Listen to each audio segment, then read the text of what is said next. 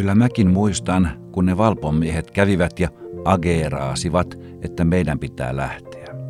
Että tuota, jos me ei nyt lähdetä, niin meidät viedään väkisin ja sitten meille vasta käykin huonosti.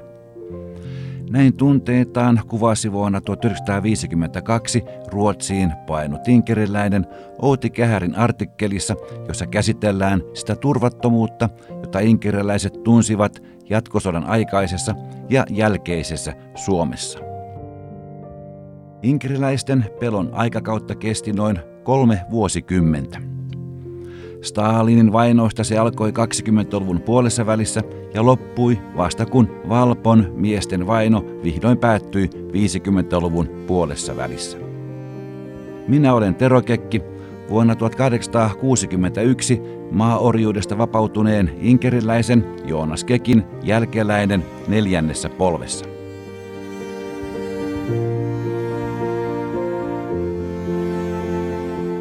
Puhummekin tässä seuraavan puolen tunnin ajan inkeriläisten pelon aikakaudesta. Ajasta, jolloin inkeriläisiä vainottiin, kohdeltiin massoina, politiikan pelinappuloina tai väestön reservinä. Se oli raakaa vallan käyttöä, johon syyllistyivät niin venäläiset, saksalaiset kuin suomalaisetkin.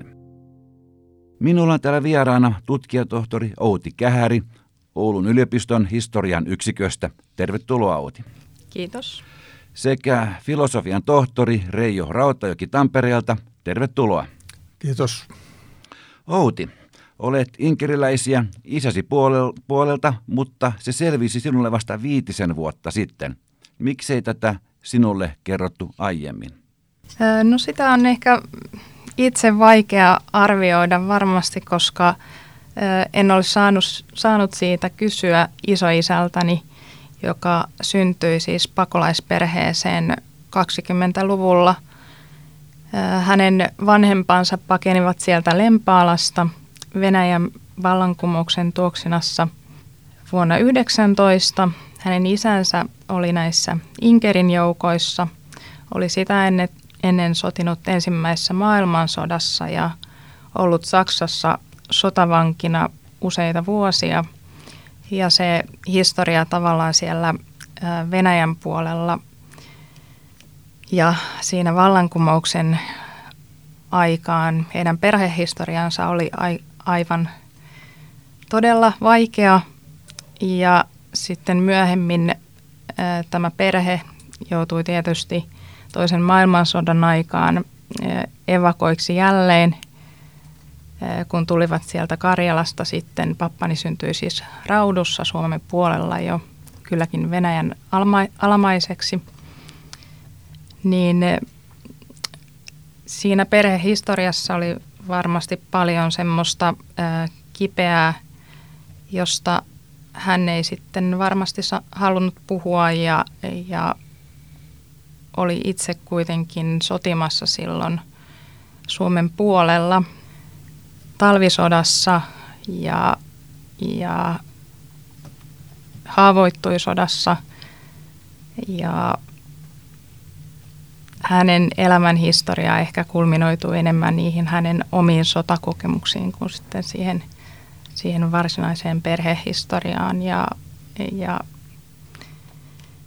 siinä oli paljon semmoisia pelkoon liittyviä kysymyksiä. Sitten tietysti, mitä Venäjän alamaisten neuvoston liiton kansalaiset ovat historian varrella saaneet Suomessa kokea, jotka sitten myöskin varmasti selittävät sitä, sitä miksi hän ei niistä asioista halunnut puhua. Mutta. Niistä vain ei sitten haluttu puhua ja siksi oli helpompaa vaieta. Voidaanko näin todeta? Kyllä kiteytetysti. Että. Hyvä. Ja Reijo, isäsi neuvoi sinua pienenä poikana seuraavasti. Älä avaa ovea kenellekään vieraalle, siellä voi olla miehiä, jotka vievät äidin pois. Mitä ajatuksia tuo, tuo neuvo herätti pienessä Reijossa? No lapsena en tiennyt, mitä se tarkoitti ja, ja mistä oli kysymys. Äitini oli Inkerin suomalainen ja hän oli myöskin sotarikollinen, mutta minä en ymmärtänyt, mitä se tarkoitti.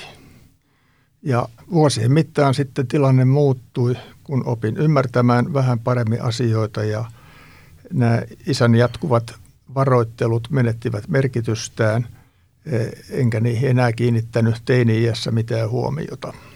Mutta mennään ajassa noin sata vuotta taaksepäin 1920-luvulle. Silloin Inkerinmaalla elettiin vielä ihan hyvää ja tavallista arkea. Sitten alkoivat Stalinin vainot, mutta miksi nämä vainot kohdistuvat inkeriläisiin? No inkeriläisiä, Inkerin suomalaisia asui siinä Suomen ja Neuvostoliiton välisellä raja-alueella ja heidät katsottiin aika varhaisessa vaiheeksi tämmöiseksi epäluotettavaksi ryhmäksi ja silloin 20-luvun lopulla sieltä raja-alueelta karkotettiin Siperiaan ja Kuolanniemimaalle Keski-Venäjälle suomalaista väestöä. Mitä uskotte, tuliko nämä vainot inkeriläiset täysin yllätyksenä vai osattiinko niihin yhtään varautua? No, olihan Venäjällä jo silloin 1800-luvun lopulla ja, ja Suomessa sitä venäläistämispolitiikkaa ja tietyllä tavalla sen pohjalta voi, on voinut aavistaa jotakin, mutta, mutta tässä mittakaavassa, jossa se sitten tapahtui, tämä vai, vaino, niin, niin tuskin siellä Inkerimaalla asu, asuneet ihmiset olisivat sitä voineet aavistaa. Voidaanko näitä vainoja pitää niin kuin totalitäärisenä tai, tai niin kuin kertakaikkisina? Oliko se niin kuin suunnitelmallista? Ja... Siinä oli taustalla se, että Neuvostoliitto halusi rakentaa suurteollisuuden, raskaan teollisuuden ja asetteollisuuden. Ja rahat siihen sitten päätettiin ottaa maataloudesta. Ja se tapahtui niin, että ensin tehtiin kollektivisointi, joka tarkoitti, että kaikkien talonpoikien täytyy liittyä kolhooseihin. Ja inkeriläiset talonpojat eivät halunneet liittyä.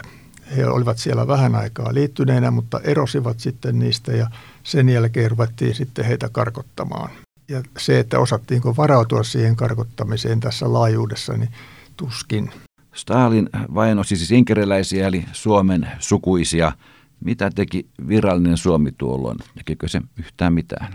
Suomi lähetti, äh, ensinnäkin Suomessa kirjoitettiin tavattoman paljon näistä Inkerin vainoista ja siellä oli, oli tuota, nootti, joka lähetettiin neuvostohallitukselle näistä inkeriläisten kohtelusta, mutta se ei johtanut mihinkään – koska, koska Neuvostoliitto piti asiaa täysin sisäisenä asianaan.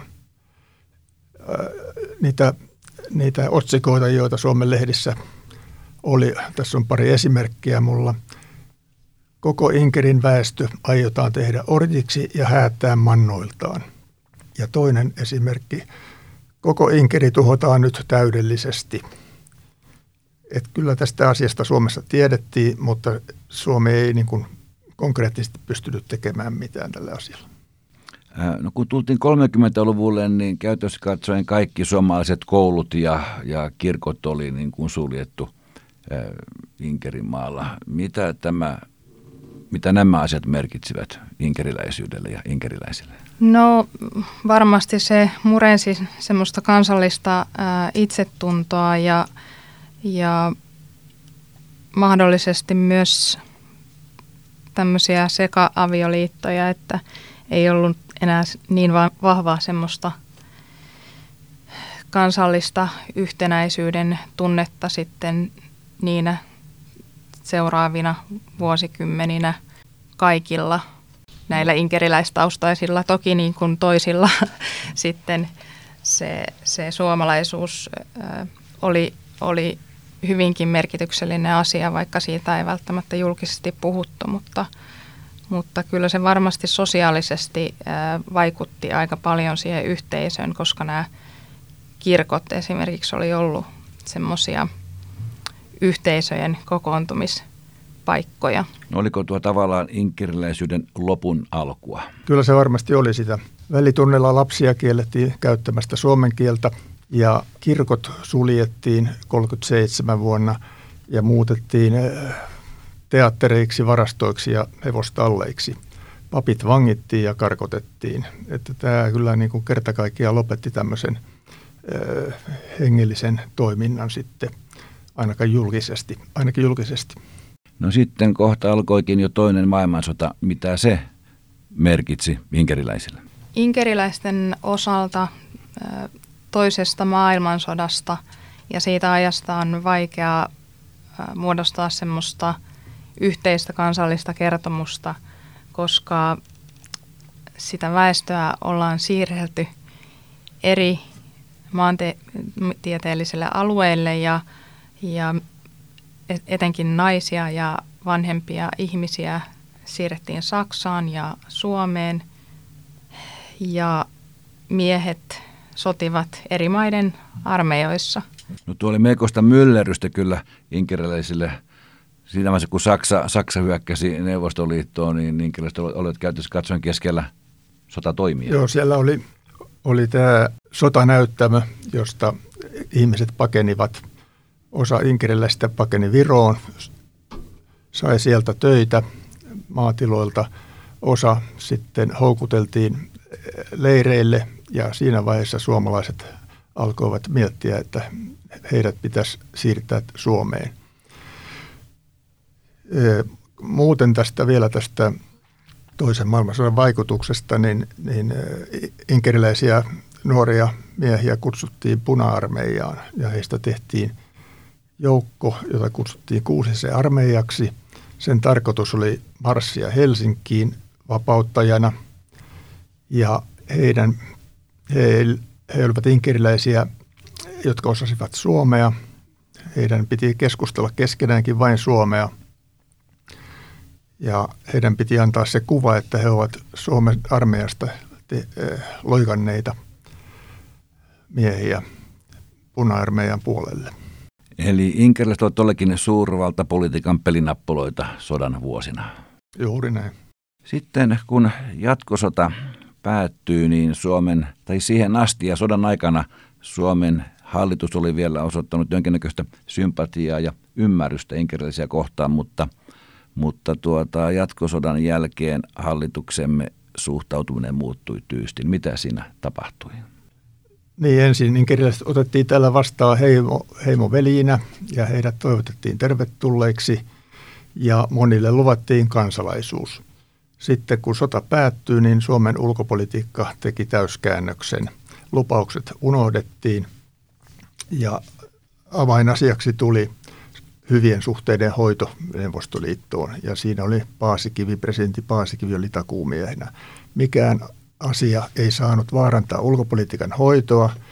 Inkeriläiset katsottiin tekijäksi, joka saattaa sen vaarantaa, ja, ja inkeriläiset unohdettiin yksilöinä. He olivat tämmöinen nappula. Niin, ensin ne toivotettiin tervetulleeksi kymmeniä tuhansia enkeriläisiä ja sen jälkeen ne toivotettiin sitten yksinkertaisesti terve menneeksi. Minkä takia Neuvostoliitto, Neuvostoliitto halusi inkeriläiset takaisin? Toisaalta voidaan myös kysyä, että minkä takia inkeriläiset, osa inkeriläisistä halusi palata Neuvostoliittoon.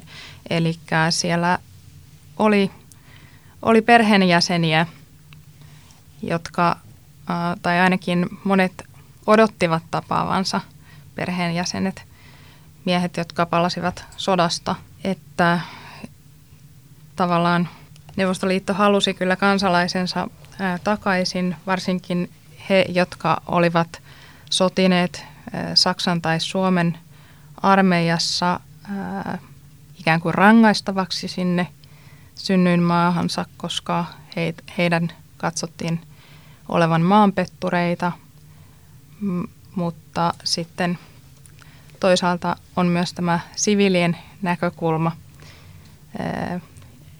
ja tämä toivottu perheen yhdistäminen sitten sodan jälkeen, että, että osa väestöstä oli siirretty vapaaehtoisesti ja osa sitten vähän puolipakolla. Että niin, tässä voidaan varmaan jopa sanoa, että, että tuota, Suomi petti inkeriläiset tässä yhteydessä. Ensin toivotettiin tervetulleeksi ja sitten osallistettiin tai suostuttiin Neuvostoliiton vaatimuksiin palautuksista.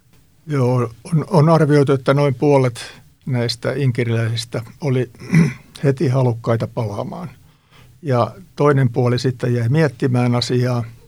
Heistä osa jäi Suomeen ja näille tänne jääneille niin Suomi käänsi selkänsä.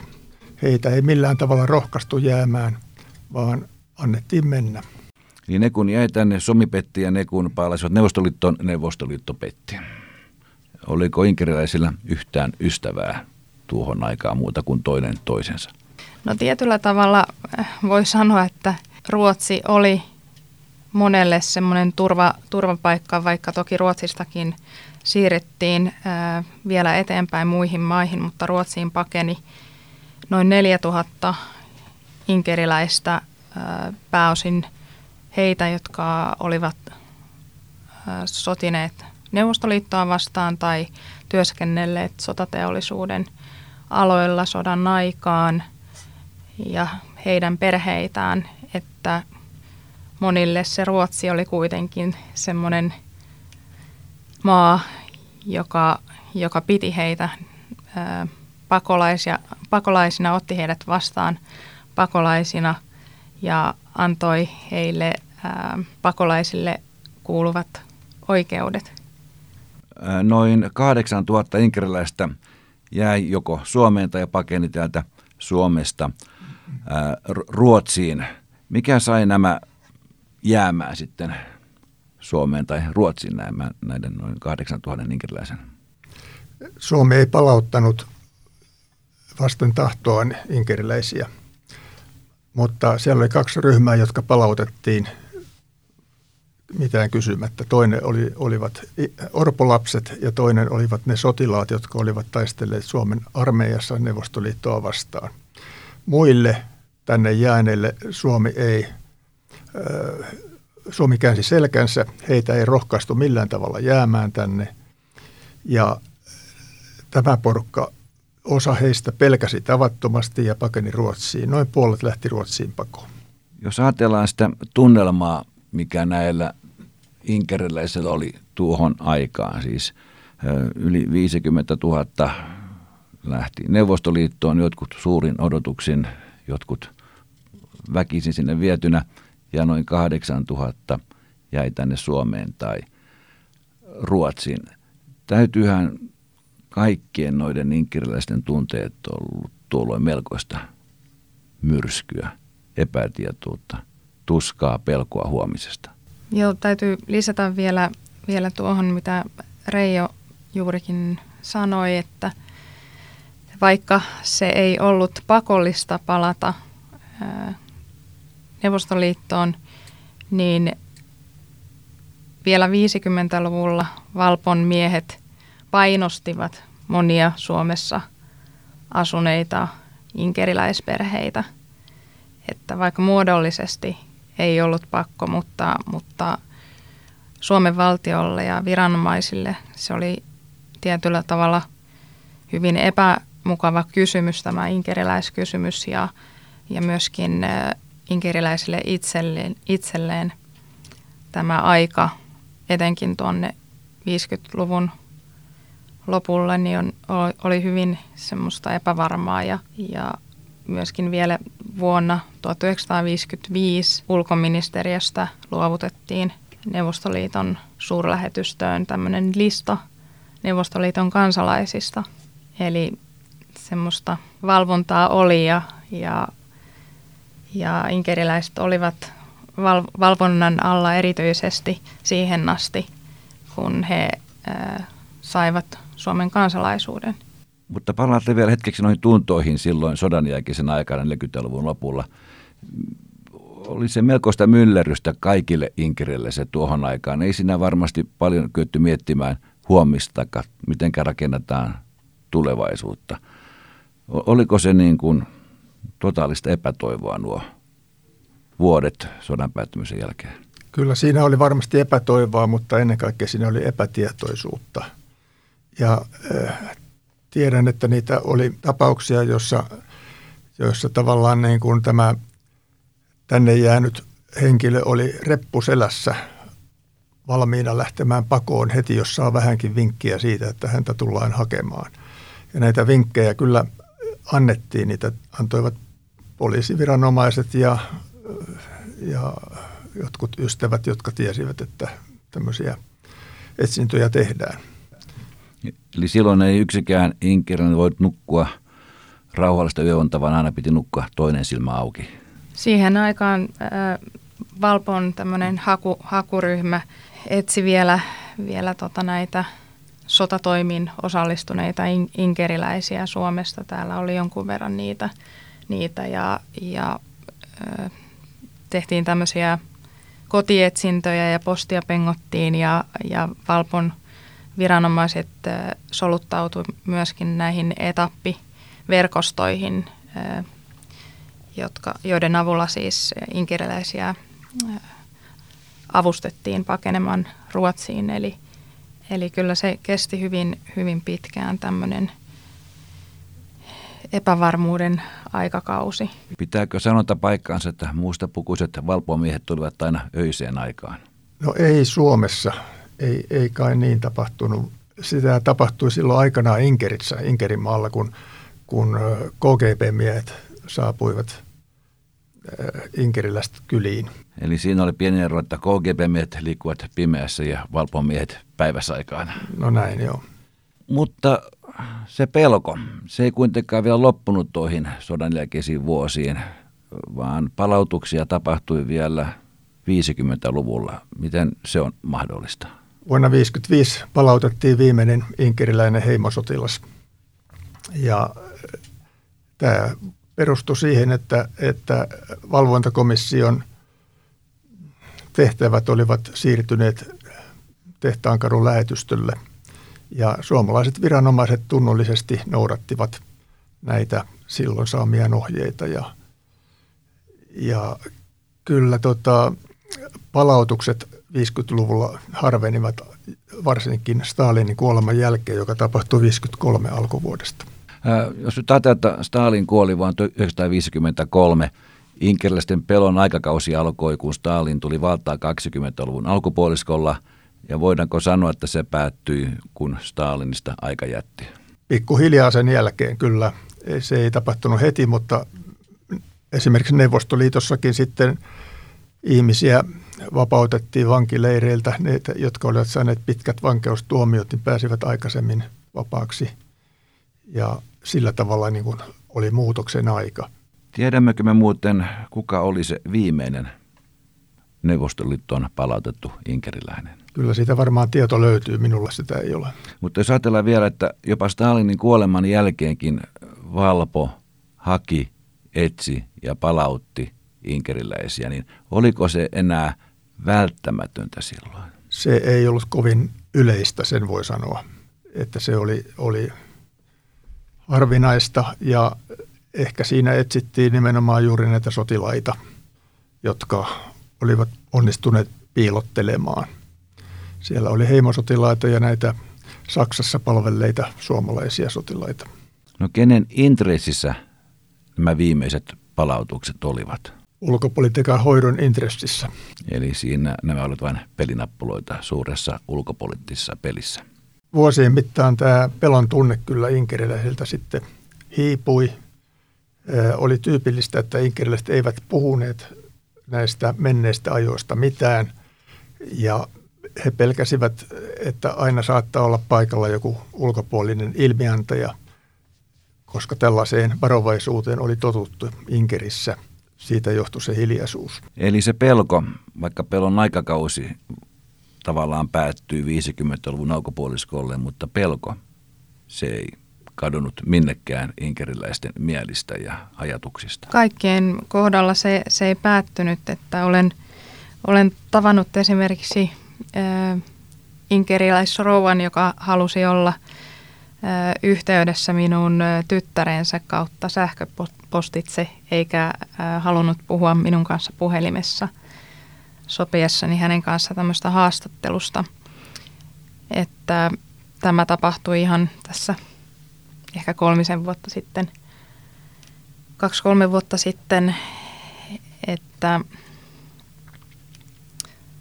hän oli silloin toisen maailmansodan aikana siirtynyt nuorena Suomeen ja, ja perheessä oli isä sotinut Neuvostoliittoa vastaan ja varmasti hänen, hänen kokemukset olivat niin, niin voimakkaita siltä, siltä ajalta, että, että niiden vaikutukset sitten jäivät, jäivät kestämään vuosikymmeniä. Jääntä Reijo, sinua neuvottiin pienenä poikana olemaan avaamatta ovia vieraalle, jotta, tai he saattavat olla äitisi perässä. Kuinka pitkään tämä pelko jatkui teillä perheessä?